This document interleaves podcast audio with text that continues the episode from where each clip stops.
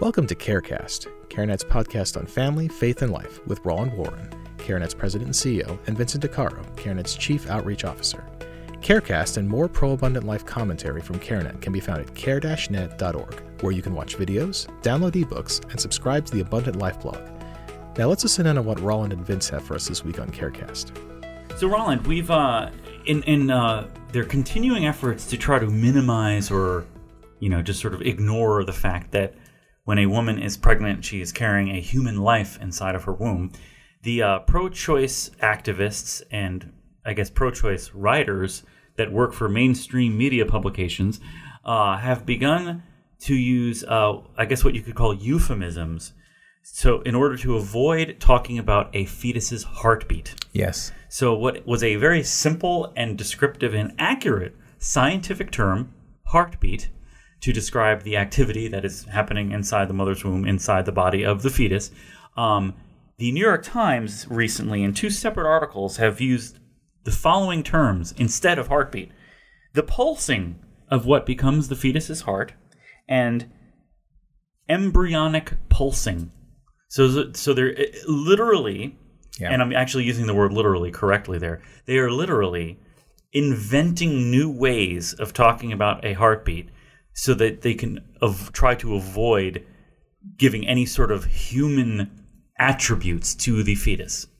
and and you, it's interesting that you that you would say that because the the level of like verbal gymnastics that that have to Yeah. be performed. Yeah. you know, the Russian judge would give them a ten. Yeah, yeah they're, they're holding up a 10 right, right there, right yeah. there, the Russian judge. Yeah. You know, it, it, it, it it's just pretty amazing. You know, I, I grew up in the I grew up kind of my awareness of music and stuff in the seventies and, I- and and eighties, and I remember Prince and and uh, he changed his name, you know, to a symbol, and- Mm-hmm. symbol, and, then yeah. they described it as the you know the entertainer artist formerly known as Prince. Right, right And I was right, thinking right. about this too, which is the organ formerly known as the heart. You know, and you think about how Valentine's Day has to change now. That I love you with all of the pulsing of what was once my fetus heart, or I mean, it's just I know, uh, it's- you know, my my embryonic pulsing is pitter pat. I mean, I mean, just the the Yeah. the it's It doesn't just. make any sense. Yeah. I mean, you can't make this stuff up. I. Yeah. I mean, I mean, it's just really amazing what what is Yeah. what is done. And again, like most things, I, you say, well, why? yeah. You know, why are they doing this? Yeah, yeah. They just don't, they don't want to have to recognize the humanity of the fetus because humans, uh, l- living human beings, have a heartbeat. Yes. So they can't talk about a heartbeat. 'Cause Even, even though, let's see, Oxford University recently published a study about how you know early a human being's heartbeat begins.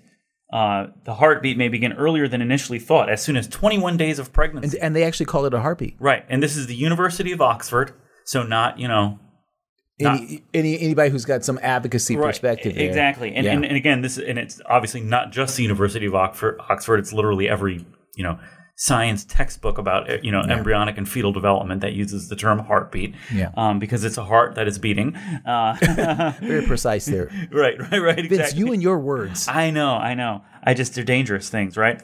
And so, but yeah, but you're. It's a good. So what? Yes, it's not. only- And, I think you know a, a, the good question to ask is why. Yeah. But it's also like who, like who, who is. Who is sort of clamoring for this change in language? Like, did, did, did did the editors at the New York Times get together one day and sit down and say, you know what we can't we can't be talking about heartbeats anymore because I- mean I, they must have actually they must have They they absolutely I mean there had to have been a meeting in which it was decided that they were not going to absolutely because you know they're they have their their they have their standards Yeah. Right and so so we're not called pro life we're called uh, anti anti-abortion anti-abortion and you know those kinds of things. I mean, they have th- this standard Mm-hmm. for journalism in terms of, and that's really basically, you know, they're just adding new words because to get away from the, the, the notion of a heartbeat. Mm-hmm. Because if with the notion of a heartbeat, then it's a heart, and if you have a heart, then you are not the Tin Man. You actually are human, and you, you see what I'm Right. saying? And Yeah.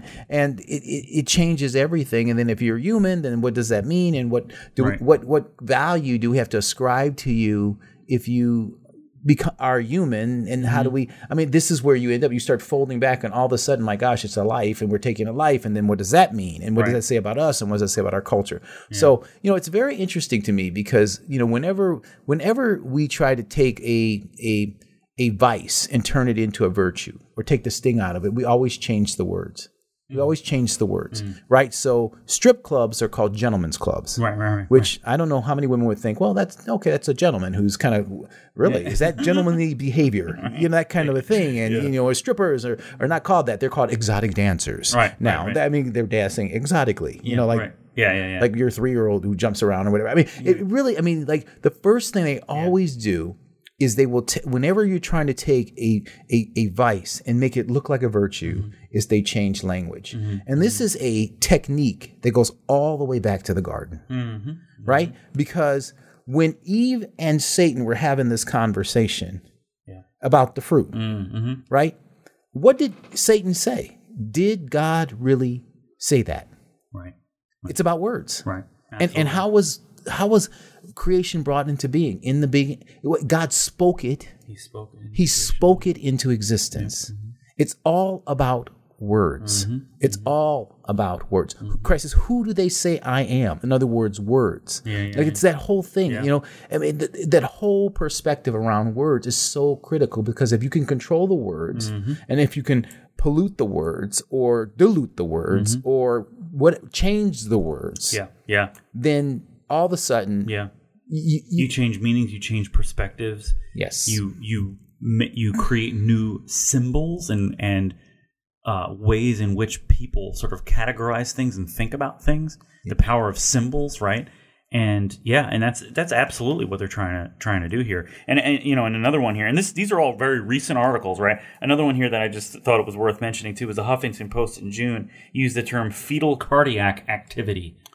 You know, so again, they just they can't just say heartbeat. no, because no, because that means you have a heart. right. and living things have hearts. Oh, right. yeah. You know. Whoops. Yeah. Uh, and you know, in fact, I'm surprised it took them this long to get around to realizing, Yeah. realizing this. So, well, it, it really is what you do because it, see, if you can dehumanize, Mm-hmm.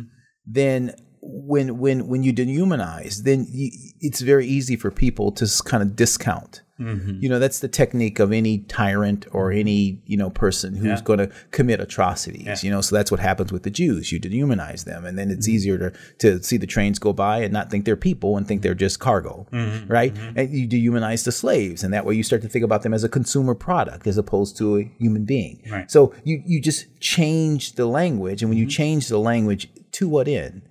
In order to ascribe a, a lack of humanity Right. to someone, and once you ascribe a lack of humanity to someone, then that gives you an opportunity to maximize the atrocity. That's exactly what happened here, and, and you saw that certainly with the pro-choice movement in terms of you know starting with the products of conception. Well, gosh, that was too close to conception, Mm-hmm. right? And then you move to choice, which is better, and then it's and then it's complicated. I mean, you you're always moving from something that's immutable, unchangeable Mm-hmm.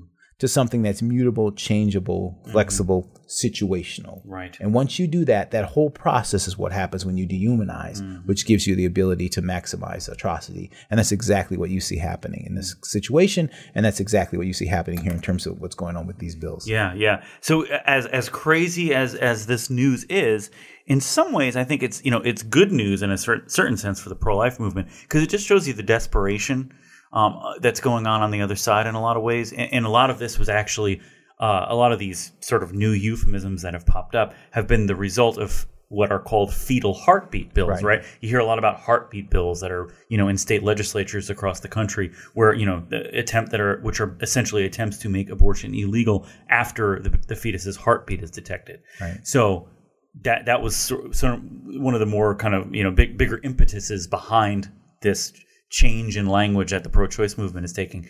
So again, I, I see it as like, wow, we, we must be winning Yeah. if they're going to such desperate measures to try to avoid something as simple as talking about a heartbeat, because they I think they see the the threat to their worldview um, is becoming more and more real, and more and more people are sort of catching on. Science. So I know science, jeez, yeah, that's supposed to be the thing that they're you know all about, We're right? supposed to be anti-science. I know we're, I, I know I, I was I didn't get the memo apparently. Yeah, So- apparently not. So there you go. Oh well, so we'll just keep on calling it a heartbeat, and we'll Yes, So and- we'll be on University of Oxford's side on that particular one. so, Absolutely. yeah. So Absolutely. good. All right. Well, thank you, Roland. You're welcome, Vince. All right. We hope you enjoyed this episode of CareCast. For more pro abundant life commentary and practical resources, please visit care-net.org. There you can subscribe to the Abundant Life blog, giving you access to videos, ebooks, podcasts, and other resources to help turn your pro life passion into pro abundant life action. Until next time, we pray that God blesses you and yours daily.